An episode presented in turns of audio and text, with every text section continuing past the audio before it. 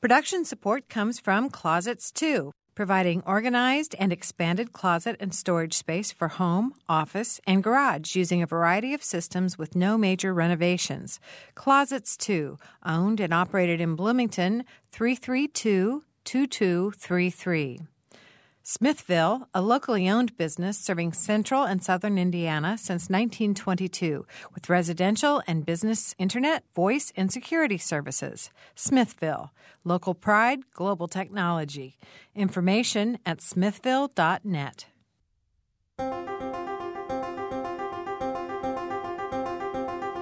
Good afternoon. It is Friday, May 1st, and this is Noon Edition with co host Daniel Robison. I'm Stan Jastrzebski, welcoming our guests and our listeners to our Ask the Mayor extravaganza here today. We're joined in studio by some of our regular guests uh, Columbus Mayor Fred Armstrong, Terre Haute Mayor Duke Bennett, Bloomington Mayor Mark Kruzan, and uh, on his way, well, a few minutes late, will be Kokomo Mayor Greg Goodnight. Thank you all for being here. We appreciate it. Absolutely. I missed the Ask the Mayor theme song. the Noon Edition theme song is just not the same. it's got a slightly different tenor to it. Before we get started, I should point out there are a couple of ways that you can be a part of our program today. If you're near a telephone, you can dial in at 812 855 0811 or 877 285 9348. You can also send us an email by going to our website, wfiu.org slash noon edition. You can join the conversation there by leaving a comment. And we are also on Twitter today. That's at noon edition. So I, I want to start out. I, we thought this show was was going to take place after the legislative session had ended. Um, the best laid plans, I guess. Um, but you know, the stalemate uh, about the the state budget does lead me to my first question, which concerns partisanship in Indiana, and I'm wondering. You know, from each of your perspectives, do you think that the state is becoming more partisan? It seems something somewhat to us in the news media that in the face of an historic election and a recession and trying to deal with the stimulus that people, at least Indiana lawmakers in Washington and in Indianapolis, seem to be getting further apart rather than coming together. And I'm wondering, do you any of you feel that way on a local level? Uh, Mayor Bennett, we'll start with you. Well, no, I don't really see that a whole lot at the local level, but people are watching what's going on in Indianapolis and Washington both. And you know, we've got a lot of interesting uh, ideas floating around out there about how, you know, stimulus money should be spent, uh, whether we're putting enough into the federal budget or not, the state budget. And I find it interesting that uh, really there there seems to be a change with philosophy, but not as much politics, at least in Terre Haute. So I'm not seeing a whole lot of party fighting, if you will, but there's a lot of different ideas being shared out there, and I'm, I, it's just I'm trying to figure out uh, kind of where some of this is going myself, and I think it's uh, interesting times for all of us. Other ideas from the other two of you who are sitting here with us at the moment?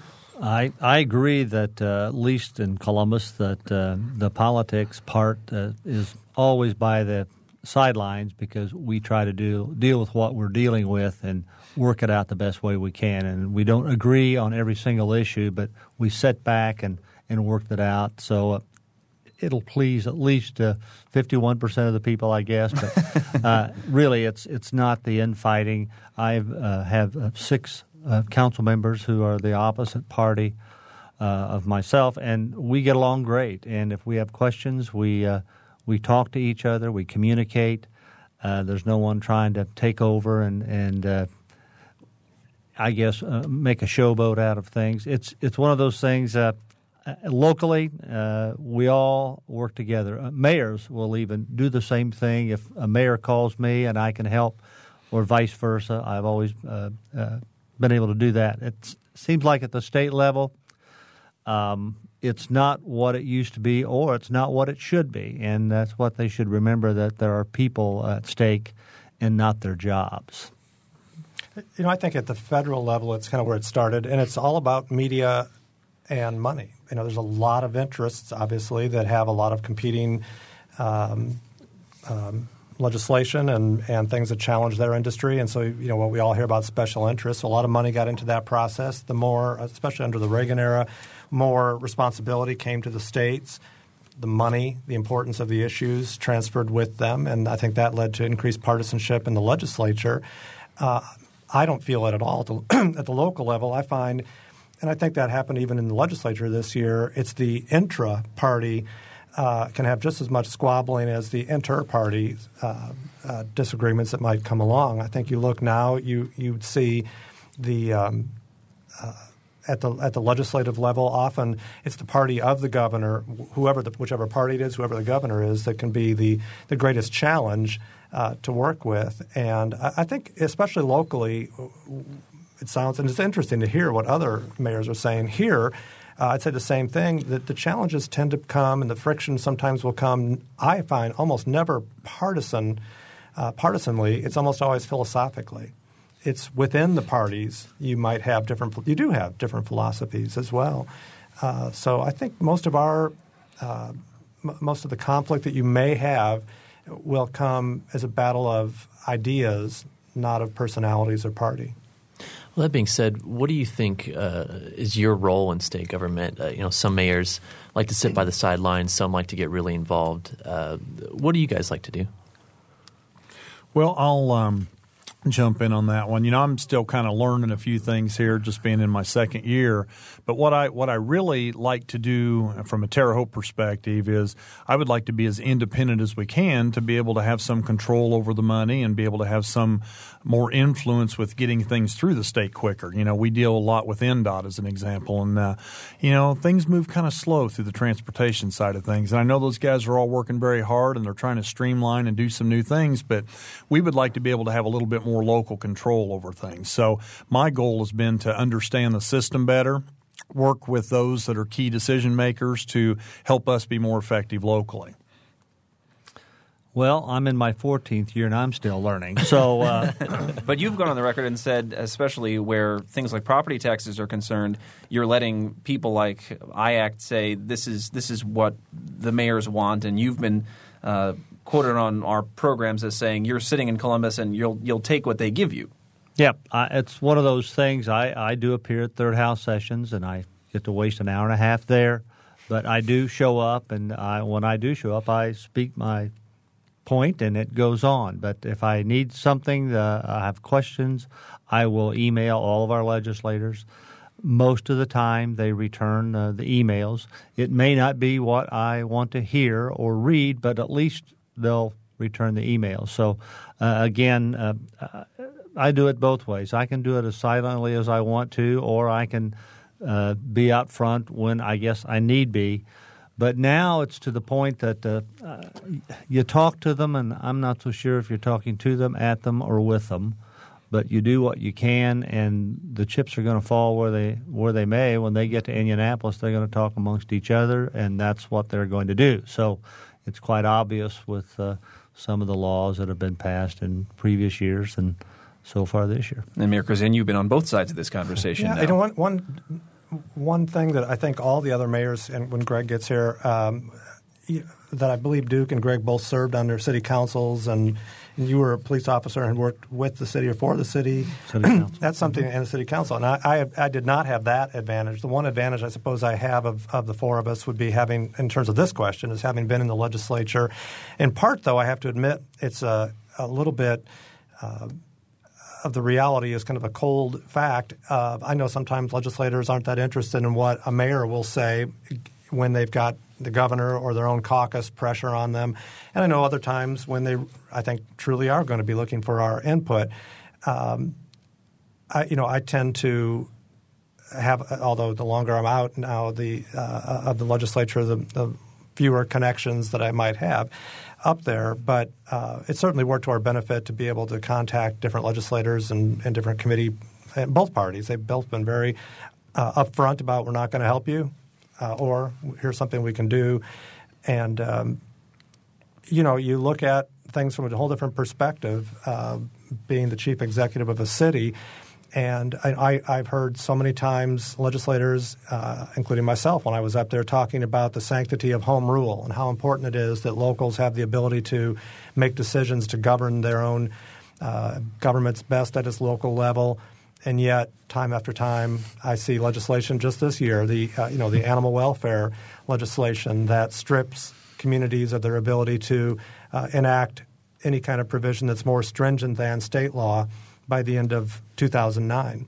Uh, the property tax caps, and we're at the, the whim of the legislature. And I think other cities are actually uh, have suffered more greatly than Bloomington and Monroe County have, and I certainly don't envy that the position that other mayors are in, especially um, excuse me when the storm-ridden cities you know, Martinsville, Columbus, others that have went through the floods. I was going to say, beware of the property tax term because I can already see the smoke coming out well, of Mayor Armstrong's ears. So, you know. so, there are times that so you, you look at it and think that uh, I haven't been in the legislature and people talk about home rule and they really want the input of their cities, but there are things that get passed and got passed this session that you know you do wonder it's the classic, you know, what are you thinking? Now, having been there, I was on the other side of that, and uh, I'm sure had mayors saying, what, what was he thinking? It's funny. It's funny you say you go to third house sessions and waste an hour and a half of your time. We don't want this whole show to be deadly serious. And one of the things we wanted to know was how often do you go to the opening of a new business or some meeting that you feel obliged because you're the mayor that you should be there and your heart's not really in it. I mean, how often are you there and you're you're smiling and you're shaking hands and you're kissing babies and you're like, why am I not at home? Hmm. Well, I'm always smiling. I, I always go, but you know, I'm not. I'm kind of a rookie. Maybe it'll change, but I've always felt like um, whoever that is, whatever entity, whatever event it is. I, we had our 20 year anniversary of Walmart store in Terre Haute this morning, and they were extremely excited that I stopped by there and made it a part of uh, you know their day and I try to do everything I possibly can. You know, whenever people make a request, I, I, I miss very few things, and I go and just enjoy it as much as I can and move on to the next event. So I think it's real important to be engaged in the community. They're always looking for the mayor to be there. That's kind of the key person in the community, and um, I make every effort to do that, and I I love it. So I'm I'm enjoying that ride.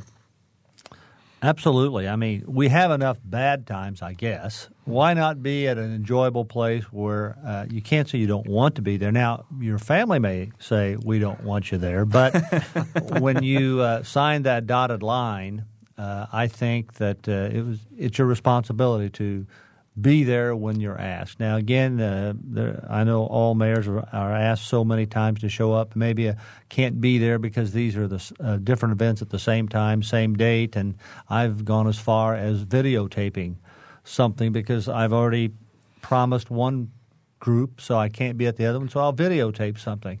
So, uh, no, that's part of the job. It's very, very enjoyable. Uh, I don't want to miss anything. I, and I, my wife, I think, wants me to miss a few things, but uh, uh, that's why she's have, telling you you can't. Run that's right. That's what she put the she put her foot down. So well, my dogs don't care where I am, ever, and uh, as long as I'm home to feed them. The uh, the only thing that I tr- really I have to admit that I'm not all that you know happy about is when it's something involving the media. When the media is requested that I come and do an interview or something like a Ask the Mayor, then, then, you know I could be having lunch right now. Right. Um, the you know that what what Duke said earlier is was is key to me, and that is you know when people would like the, the mayor to be there, and I think all of us realize it. It's not maybe necessarily, at least in my case, not necessarily the great personality of the mayor that they're interested in. They want whoever the mayor is mm-hmm. to be there, and I hope that we can add some credibility to an event, some uh, some public um, awareness of of a cause or an event by lending our our parents our support uh, I was we talked last time, Stan, and, and asked the mayor about you know, uh, requests for schedules. And I remember looking at my first year, I was naive as to, I was very naive as to how different the legislature and the legislative world would be from the executive role of a, of a mayor in terms of uh, public demand. I in looking at it, I think I want to say 137. It was 134 or 137 times that I made remarks. Now, some of them were speeches, some were literally hello and on behalf of the city type of remarks. But it was 137 times in that first year, and uh, you know I was tired of listening to myself. I imagine there were people who were, but I thought that was, that was a shock to me of how many times just to make remarks. That didn't include all the things that would be just uh, you'd be in attendance. And uh, it really has, you know, it's slowed down a little. I think there was some that's the new mayor, I'm curious, but uh, it's, it's it's not slowed down all that much. Where you know you're often asked to make uh, remarks and attend different things, and you try to get to as many as you can. And it, it's very kind that people want you there and feel that it adds something to their event. Is there any way, while being a mayor, to uh, to just not be mayor? You know, if you're out at a restaurant, you're playing golf. Is it a 24 hour job? Do you always have to be conscious of who's looking at you and what you're ordering for dinner, that sort of thing? Go ahead.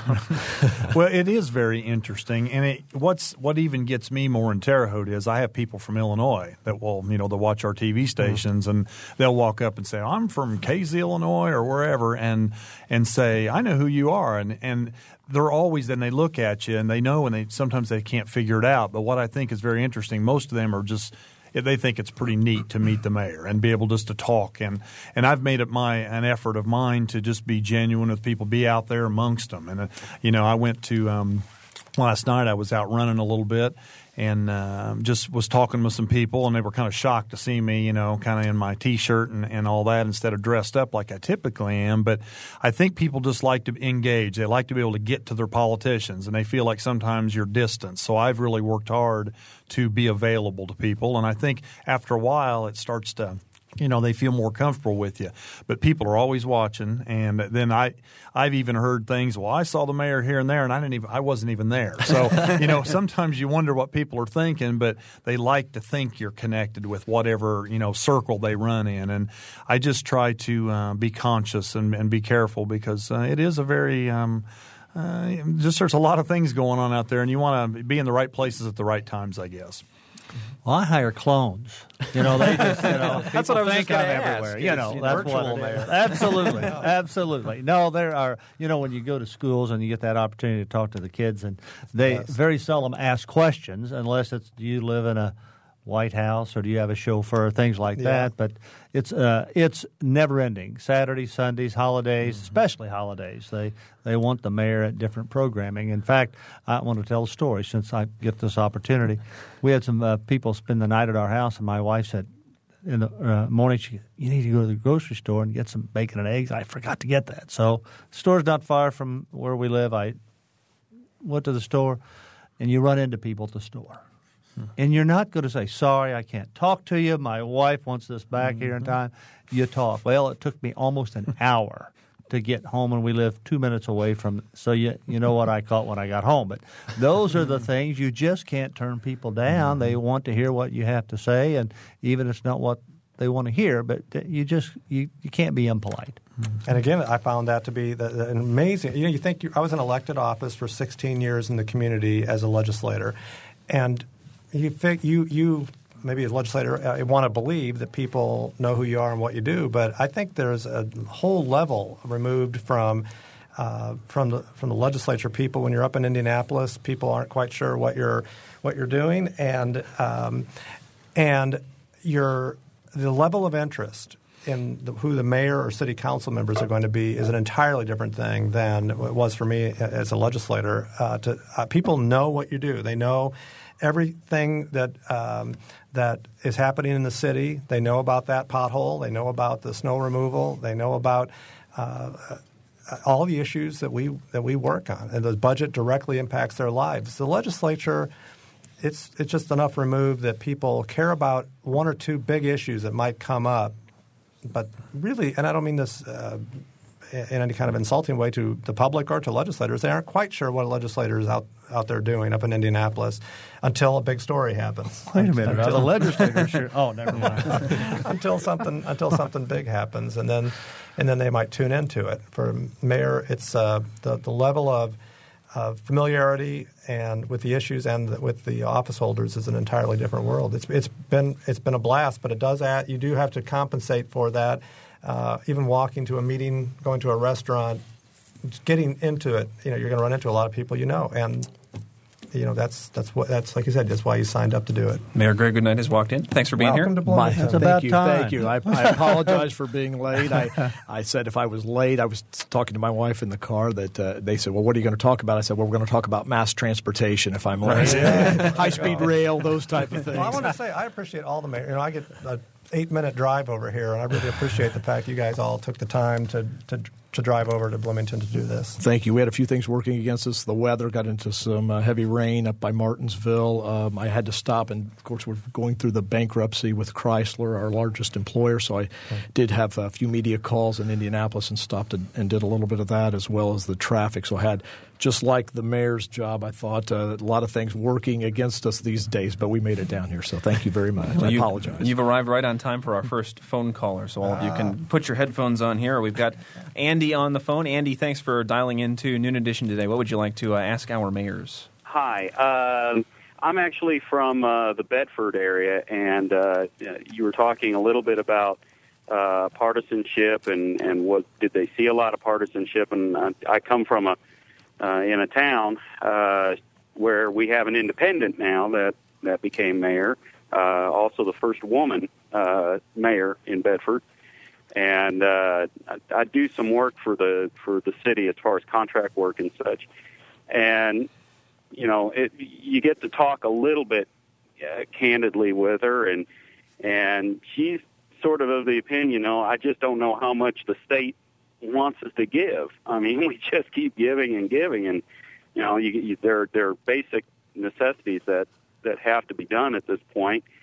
Um, she uh, had, uh, you know, people had talked about the stimulus money, and and here in Bedford, you know, people are kind of clamoring, well, when's it going to come? And you know, oh boy, we're we're from Lawrence County. The lieutenant governor, she'll she'll get us the money, and we're just sort of sitting here twiddling our thumbs. And then something comes out to where they do get a little bit of stimulus money, and she gets a black eye because uh, because it's on a road project. And and I, I wondered. My my question in all this is: Do you, do you feel like your hands are tied because you you're sort of darned if you do and darned if you don't in all this? You know, you yes, you do want the stimulus money, but you know, you don't know what kind of strings are attached to this thing. And I'll just listen to your comments. Thanks, Andy. Mayor Goodnight, we'll start with you since you just walked in. You and I have uh, talked a little bit on our on Ask the Mayor about what you guys hope to do with stimulus money. Right, and most of the th- the, uh, the, the requests we made were for uh, sewer projects, road projects, sidewalk projects, a lot uh, related to uh, some of the, the, schools and, and, and some of those things. we the projects that we asked requested were items that we're going to have to face in the next few years anyway. And um, so if we get that, that's just great that we're able to complete those projects a little bit ahead of uh, schedule. Uh, but I've said this, you know, we're going through a real tough situation. I, have said all along that, uh, you know, we're going to have to make uh, you know some of these changes ourselves, and and you know any assistance we can get from Indianapolis or from Washington D.C.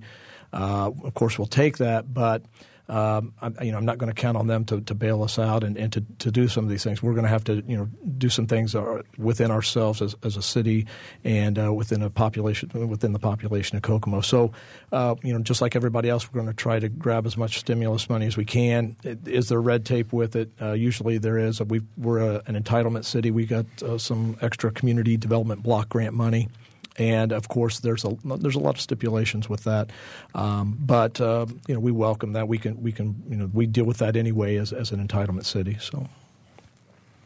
Others of you feel like your hands are, are, tied a little bit. Mayor Armstrong, you've said you know you said on our program a couple months ago you weren't sure if it was worthwhile at all applying for the stimulus money because you were wasting a bunch of time and a bunch of money and city resources applying for it, and you weren't sure what you were going to get back. Well, none of us are sure what we're going to get, and none of us were at the beginning, but it seemed like we repeatedly turned in uh, several pages of the same thing over and over to different organizations and different groups. At the time, though, I don't think the federal government knew what they were going to do, and I don't think the state government knew how this money was going to be applied, but we had to apply for it. So, what do you put in priority? You know, you have a hundred priorities you know where do you where do you start and you have to go through your department heads to figure out what's ready what's shovel ready how can you get it done? And again, we're an entitlement city also. Uh, there are funds that were coming in, but again, there are uh, certain uh, uh, things that you have to do to, in order to get the money. But overall, um, I don't think any of us would turn it down.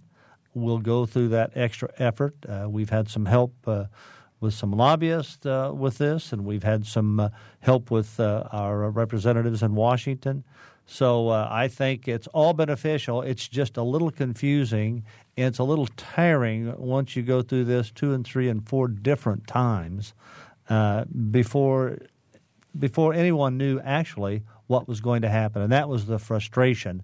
And uh, there's still some of that out there. But I think it's uh, it's starting to come in. When that first check comes in, I guess we'll all be a little happier. I don't, I don't mean to cut you all off, but we've reached the bottom of the hour and we need to take a quick break. We'll be back with more of Noon Edition with uh, our four mayors.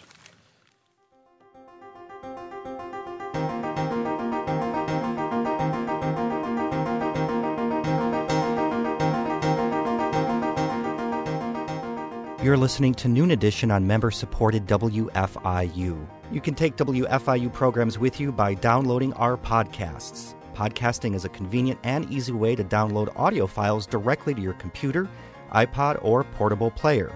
You can download podcasts of full length programs like Noon Edition, Ask the Mayor, and Harmonia, or short features like Kinsey Confidential, the Ether Game musical mini quiz, as well as movie, play, and opera reviews. Find out more by going to our website, WFIU.org. On Mondays, Wednesdays, and Fridays, the WFIU News Team brings you expanded and in-depth reports on topics affecting South Central Indiana. Listen at 8:33 a.m. and 5:45 p.m. every Monday, Wednesday, and Friday to catch that day's feature. If you miss one, that's okay. They're archived on our website, WFIU.org, and the best features from each week can be heard Saturday mornings at 745.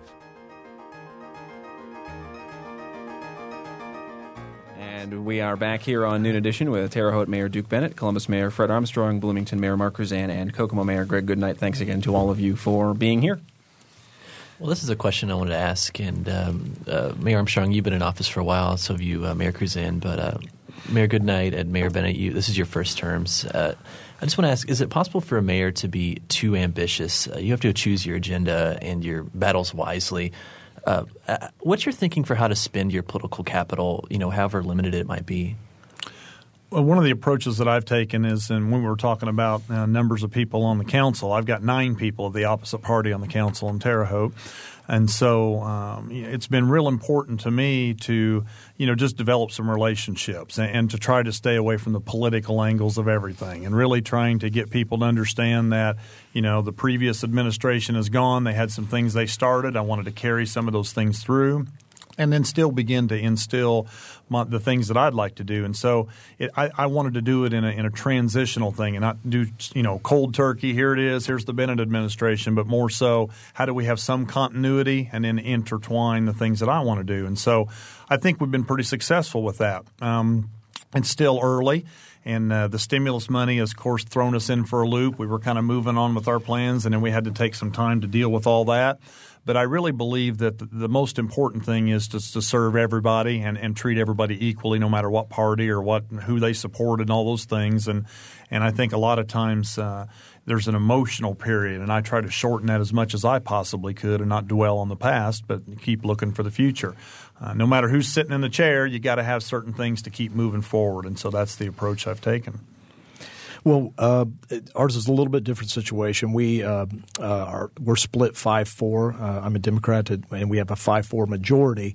Um, but I also have the benefit. I served on the council for two terms um, before this, and uh, and five of those new five of our council members are new to the council. Although one had served a, about a decade before, um, but I do have the benefit of having worked with them during my two terms, and and so the relationships had been built. They they I really don't think there was anything that I would uh, do that would surprise them, and they they, they got to to uh, learn how I operate, and and uh, and I got to learn uh, from them as well.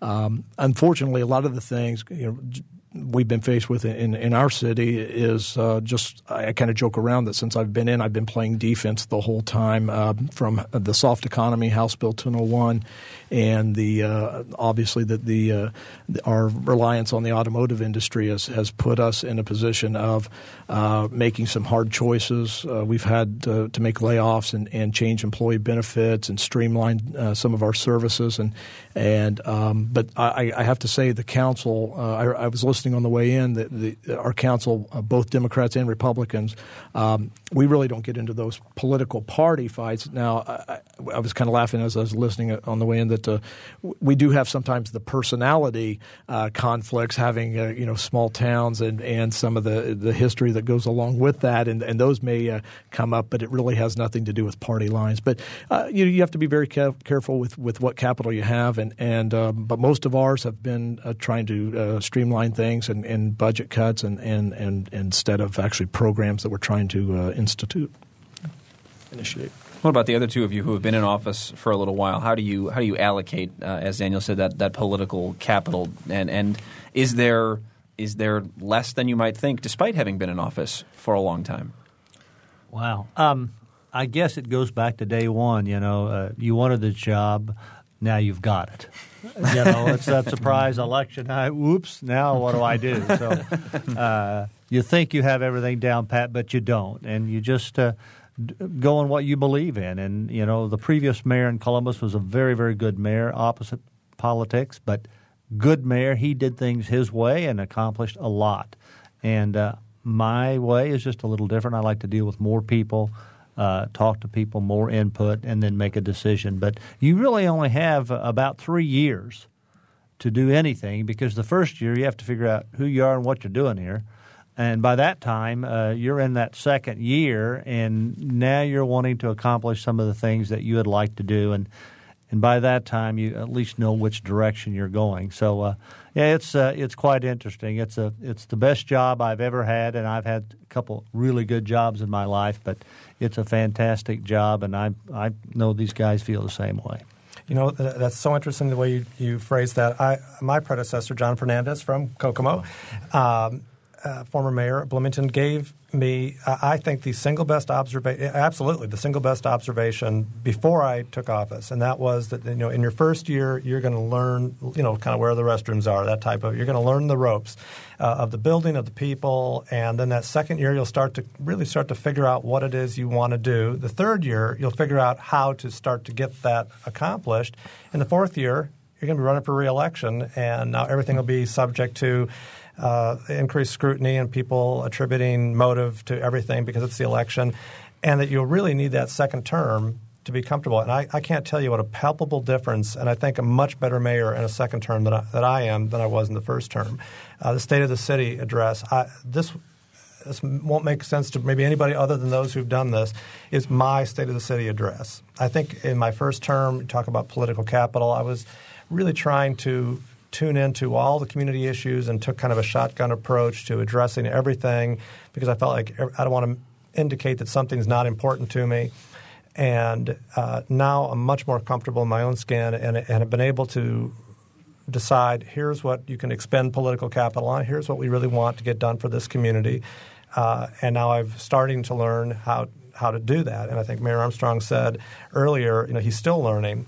And I, I, hope that's always true, for, certainly for all, for me, and I guess for all of us. We'll always be learning something new, but much more comfortable in the decision making process and that learning process than than ever. Well, let's talk about that process for a second. Where do all of you wield the most influence, or wield it most effectively? Is it in the public eye when you're going out?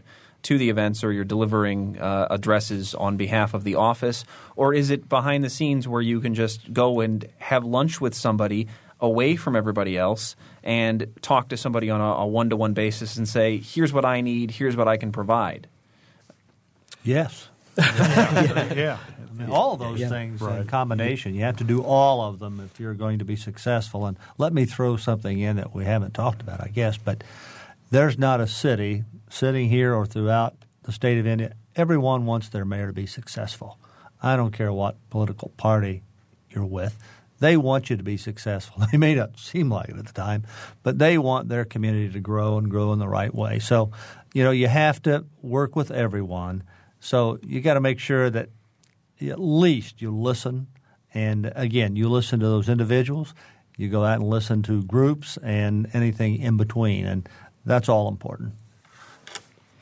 Yeah, I think one of the approaches that I've taken and, tried to, you know, I guess when you when you stop and think about how do you be successful is getting people involved. You know, get them to buy into what you're trying to do. And so, one of the things that we've tackled is uh, railroad issues in our community. It's always been a big deal, and we continue to have more trains every day coming through town. So it's a pretty regular complaint that I get, and we went about a little differently than what's been done in the past by creating a community uh, group to deal with that, you know, all the stakeholders. And really, that's had a big impact. So then applying that same thing to some other areas, where one day you may be working with individuals that need to be part of that team or can help you get something done, but still working together as a group to share those ideas and let everybody throw it out on the table so we don't have to deal with it later. Let's just get it out now. And so I think that's been a strategy that seems to have worked so far in a particular project. Um, it's not easy, and you're doing both of those things that you described. It's you've just got to get people to buy in and be supportive. Not that everybody's going to agree, but at least try to neutralize those major issues. Get it out on the table. Let's work through it. Listen to what they have to say, and then find some common ground. Yeah, and I would agree. The, the, I, I, think it depends on the situation and and and, and uh, the uh, the topic and, and, the person I'm dealing with. Sometimes it's better to have the one on one. Let's go to lunch, talk about this, and sometimes um, it's it's just better to address it uh, in a in a whether I'm speaking to a Rotary group or Kiwanis group or, or in those type of forums. So I've uh, I, I try to do my best to guess which way to approach uh, each each individual uh, situation. I think the speeches and the, the broader appeals to the to the public, a state of the city address, or uh, opportunities to speak to um, to civic organizations, um, you can br- broadly define your goals, and then the nuts and bolts come in those individual meetings. I mean, it's uh, state of the city the other night and talking about what goals I, I have for the for the remainder of 2009, things we've already been doing and then you start to hear from those who are particularly interested in one component of that. Some extremely happy, some extremely concerned. Um, concerned is euphemism for unhappy, and then uh, and then you sit down and talk about it individually or in smaller groups to to execute or to be executed, as the case well, may be. Mayor is such a such an umbrella term, and earlier you guys said that being mayor is a 24 hour job. Uh, well, what do mayors get too much credit for, and what don't they get uh, uh, enough credit for? You know, you guys are doing speeches and different things all the time. Uh, what do you get credit for that you should? Well, that hasn't happened yet for me. I'm waiting for the. To, I wish I could give you an answer on that. Uh, but I did hear the question earlier when you talked about being.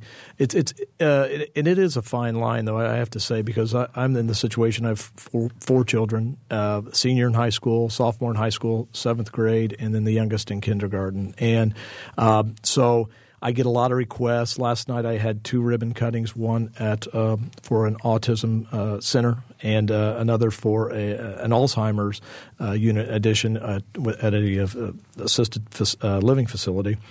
And um, so sometimes I do, even though I'm i am just in this 16 months, I I try to do as much as I can, but I know.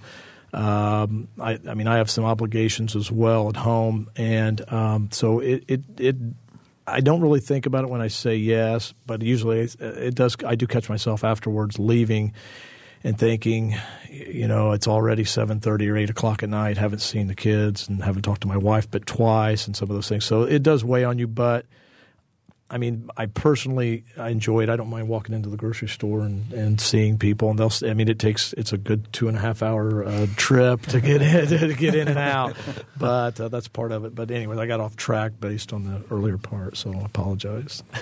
so. I, I, think the thing you get that's a great question. That's a that's a interesting question. I've never been asked before. I think you get uh, you can get credit or blame that may be displaced. But I will say, in terms of credit, I think sometimes you know, things are going extremely well. I think every every one of us knows it's the staff of the city government that's actually doing that work. I mean, ultimately, that's the one thing that's a great part of this job. Ultimately, it's the mayor's decision, whoever the mayor is. Uh, ultimately, that final decision and the responsibility lies with that that one person. But you know, we get some wonderful things going, and I hope always that people know it's 700 people for the city of Bloomington making a city work for 70,000 people. The the one thing, and this is this is a, a secret I've never shared with anybody before, uh, and the staff at, back at the office is going, "What's he going to say?" Uh, the one thing that has just almost been a pet peeve is are, are the thing that the media, and I understand why, uh, focus on are rankings. You know, rankings will come in about you know the number one city to retire in, and you think you know that's great, and and I'll and I'm happy that we get a, a recognition like that. But I think some of those are pretty arbitrary. Some of those are magazines selling to their subscribers, whatever it might be. Um, so I've tended not to issue press releases or do a lot of my own quotes to to take credit for those because I don't really think we necessarily uh, deserve it. Uh, on the other hand, when we've slipped in a ranking or it's something where we're in the bottom 50% for something, uh, you know, you look at it and think that's that's equally as random. I guess you take the good with the bad, but um, that's the one I've always thought probably you don't really deserve the credit or the blame because I don't really put much stock in a lot of those rankings anyway.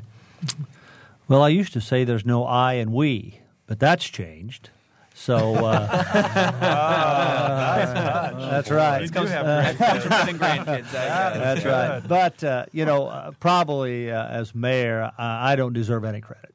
Uh, it's it's a we thing, or it doesn't happen. And just as the mayor said, uh, if you have good staff, and all my staff are much smarter than I am, uh, they make a mayor look good. And as long as you can uh, have a great staff and work with them and work with all the different groups that you can, you're going to get the credit. But let's face it, folks, it's not the mayor. At least in my case, it's the people who uh, you're surrounded by and, and the people that you work with. But it's always good to get that credit.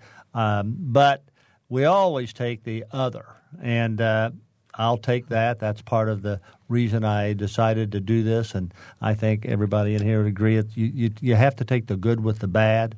You hope there's more good, but because at night you go home and you're in a better mood with your spouse or family or whatever, or your dogs, Dogs, or whatever it may be. I'm But, always in a uh, good mood with them, That's yeah. right. That's right. That's the unconditional love, right? But uh, no, it's uh, as mayor, I don't expect any credit, uh, but it's nice when the community comes forward and, and at least says something. It's uh, very rewarding for me when somebody you know pays us a compliment. We'll get a letter, or phone call, or stop on the street, and I know that we've delivered a good customer service out there. Somebody really felt like the city delivered, and it's like you're talking about. It's those employees. That's the ones that are in the trenches and dealing with people every day, and it just it makes me feel good that you know they're doing the right thing because these people are very satisfied. On the negative side, as an example, would be the libraries. And we've had to close some libraries in Vigo County, and they assume that's the mayor's fault. So I get all these calls about, you know, why did they close the libraries? Why would you do that? Why would you spend money on this? And and I think that we need to do a better job of educating everybody about how government works. I mean, I still, as we, we've been all talking, we all learn more things every day, but uh, to really get them to understand the impact of things and how it does trickle down. And um, so there's been a lot of criticisms about. Um, you know, loss of property tax dollars in our community and a lot of blame going around when really we just need to hunker down and make it work. So, you know, you just take those opportunities to explain to them so they understand it better and uh, you take those criticisms and just do the best you can with it. And they, they come more often than the, than the good stuff. the one thing I would, I, it's a lot easier for me to to comment on this, almost observing others as opposed to talking about myself or our own city. And so I would disagree a tiny bit with what Mayor Armstrong said because I think that there absolutely I, I agree that it is the staff that you know that's going to make you when you when you look good. It's because of all the work that's gone in. The one there's one thing though that I think. Uh, a mayor and a personality does make the difference in, and that's how a community feels about itself. That that in a time of crisis, that especially the people are looking to to the mayor and to the person. And, and so I would comment on Columbus in particular because I tend to read and see more about Columbus than I do the other communities here. Um, and when those floods hit and all, it, it is the mayor who they see almost literally in your case, uh, Fred, 24 7. I mean, out there, front lines the entire time, and we're going to come back. We're, you know, we are going to handle this.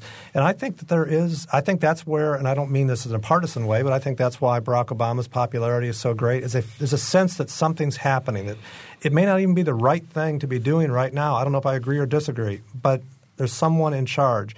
These communities differ from Bloomington, Terre Haute, Kokomo, uh, Columbus in in being more reliant, their economy, I believe, being more reliant upon the industrial base. And we are somewhat insulated because of the university's presence. In our the fluctuations in our economy are going to be a lot less violent than they would be in in your all's community. And uh, and I think people do look to each of us in whatever the circumstances are to set the tone. Uh, even I want to talk about too many specifics, but I mean even things in Bloomington that have happened where and I'll mention one that I almost wish I didn't have to mention when the KKK talked about coming here.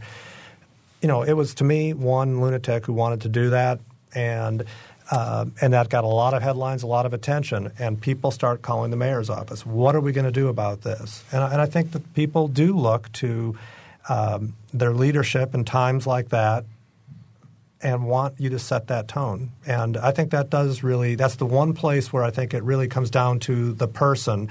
Obviously, it's still how the staff is involved in reactions and the work that you do and all the public works. I can't believe the, the police, fire, public works, utilities people in Columbus that had to do all they had to do to recover, and, and many other communities. Um, so I know it's a team effort, but ultimately it was Fred Armstrong on the front lines that I think gave people gave people comfort that there'd be a new day. I want to get to an email question here. Um, Charlie writes in and asks, uh, "What are you mayors doing to help with transportation issues such as light rail, electric cars, natural gas fueling stations?" And you know, we've we've talked with a number of you on Ask the Mayor. Uh, Mayor Goodnight, you seem to be the, the logical person to start here. Sure. Well, um, I even campaigned on this. We and I, I am a, a, huge proponent of high speed rail, and I I, I actually. Uh, talk about Bloomington in that I, the INDOT, and I heard some comments about INDOT on my way in as well.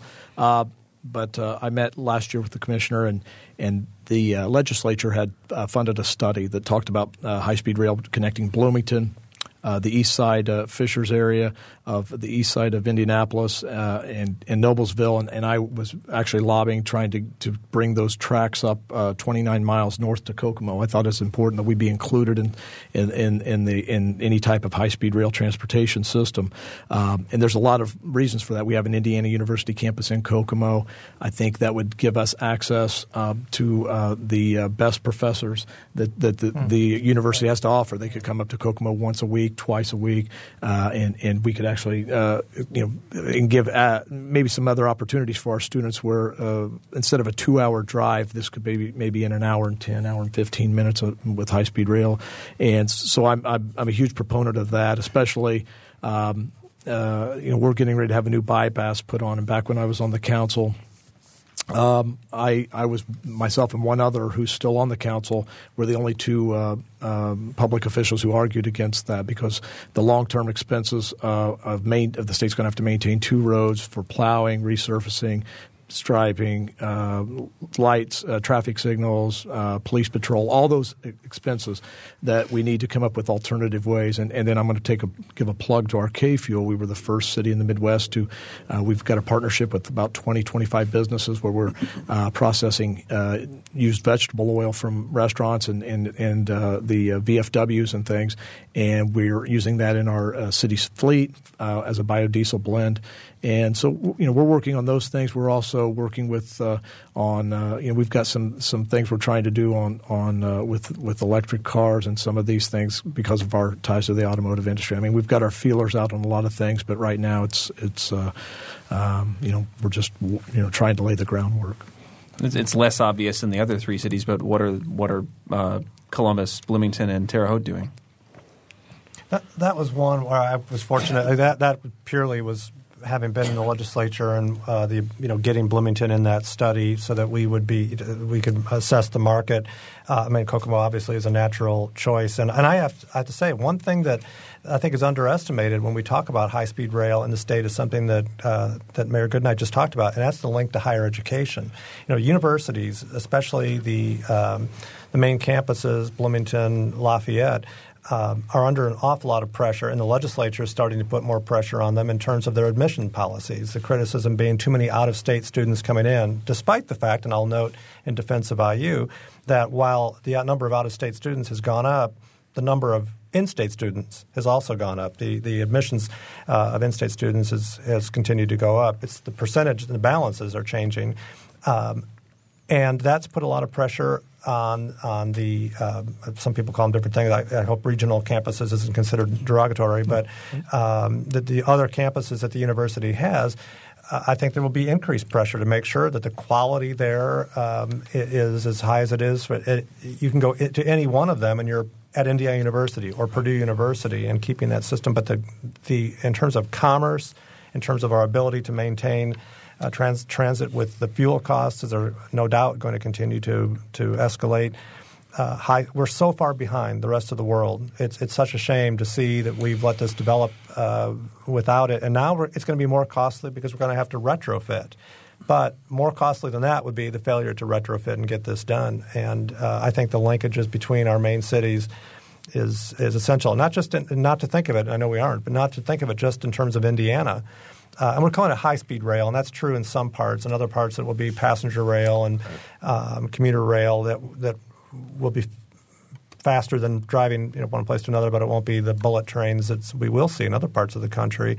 Uh, but not just look in Indiana, but how we fit in the entire Midwest and uh, nationally. Well, I probably won't get to see all of this good stuff, uh, mind you, although I'd love to. Uh, it's very important, but it goes back to a, a different story. And it's something that uh, starts at the federal level. And uh, let me tell you, there are lobbying firms that are very hmm. powerful. The uh, most U.S. citizens, not all, but most, don't take that car away from me. I want my keys and I want to go here. I want to go on that interstate and I want to do this until – that mindset has changed. And again, I probably won't see this. My grandchildren probably will. But until that mindset changes, I think it's going to be a while. I think that uh, it starts at the federal level, and I think they're trying to do something to, again, to agree with Obama or not. That is one of the things that needs to be changed, and uh, and it needs to be done as quickly as possible. Now, it's funny you say it's funny you say keys. In just our last two minutes, we had one fun question for you. Uh, we want to know what it takes to get a key to the city because we've never we've never understood that. So so how does how, how do Daniel or I get a key to the city? Any of your cities? We'll take we'll take whatever. I'll we sell can you one if you. oh yeah, I would have brought one down if you had asked. Yeah. oh, they're now, that easy to get. Now, now, you're gonna have to come up.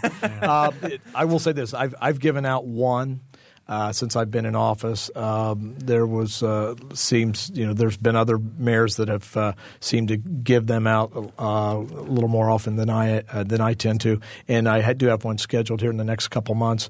Um, we did actually put together some criteria. I had a committee put a group together because there was a perception that they were given away too easily uh, before. So. Um, I, my goal is to uh, have somewhere around four or five uh, in in my four years. What can I ask? What does it unlock? Um, well, uh, if you don't know the history there, the, the, the, why they have the term key to the city was back when cities were bound by walls, and that was actually how that started. But uh, right now, in, in, the city of Kokomo, uh, could you get you just about anything you wanted. So, well, I, I apologize that, that we're, we're out of time on today's program, but I want to I want to thank you all, uh, especially the three of you who we don't normally see once a month for, for being able to get in here today and, and, and have this discussion because it's really valuable to get to see all of you and get to have all of your answers to these questions in one forum. So, my thanks to Absolutely. Greg Goodnight, to Mark Kruzan, to you. Fred Armstrong, to Duke Bennett, to Daniel Robison, to Ariana Prothero, to Mike Pashkash, to Regan McCarthy. Have I forgotten anybody? Luckily, we had an hour. That's right. You bring enough keys to this. this is Noon Edition. Thanks so much for joining us. We'll talk to you again next week.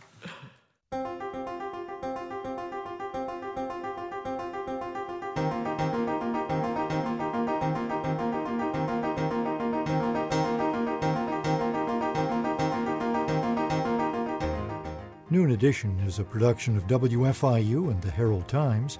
A podcast of this and other WFIU programs is available at WFIU.org. Production support comes from Closets 2, providing organized and expanded closet and storage space for home, office, and garage using a variety of systems with no major renovations.